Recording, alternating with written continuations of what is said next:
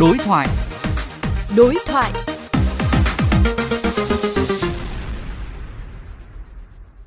Thưa quý vị và các bạn, chỉ trong nửa tháng, Hà Nội hai lần bị úng ngập nghiêm trọng do mưa lớn và là lần ngập lụt nghiêm trọng thứ ba chỉ từ đầu mùa mưa tới nay.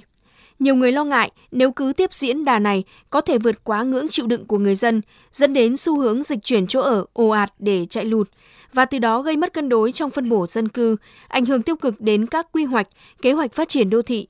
Phóng viên Quách Đồng đối thoại với kiến trúc sư Đinh Đăng Hải, chuyên gia dự án thành phố Sống Tốt, tổ chức Hybrid Canada tại Việt Nam về nội dung này.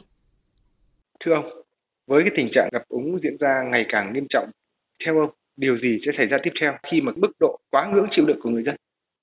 Về mặt quy hoạch đô thị khi chúng ta phát triển các cái đô thị mở rộng đô thị hoặc đô thị hóa các cái khu vực thì những cái hạng mục đầu tiên mà chúng ta phải nghiên cứu đấy tức là cái hạ tầng đặc biệt là cái hạ tầng về thoát nước nếu mà một thành phố được thiết kế mà không đáp ứng được cái việc à, thoát nước ấy, thì nó cũng sẽ có thể gây nên nhiều vấn đề mà ta không thể lường trước được với cái điều kiện về biến đổi khí hậu như hiện tại thì ờ, những cái tính toán về thoát nước có thể phải được ờ, nhìn xa hơn nữa, bởi vì cơn mưa hàng năm có thể là thay đổi, biến đổi rất nhiều. Cái lượng nước mưa ờ, phát triển rất là khó lường. Những cái tính toán về hệ thống thoát nước thì phải tính đến cái yếu tố về biến đổi khí hậu.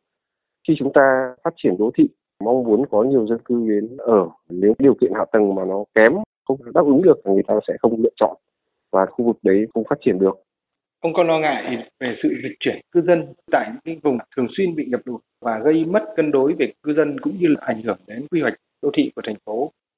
Rõ ràng cái điều đấy nó không phải là lo ngại nữa mà nó là một cái thực tế chắc chắn nó sẽ xảy ra khi mà nhân dân ở vào những cái vùng thường xuyên bị ngập úng như vậy, chắc chắn là người ta sẽ không thể chấp nhận đấy là một cái đô thị sống tốt và mọi người sẽ, vì cái điều kiện không đáp ứng được cái tính toán về mặt ờ, quy hoạch ờ, cũng có thể bị sai đi khi mà chúng ta không đáp ứng được cái nhu cầu của nhân dân.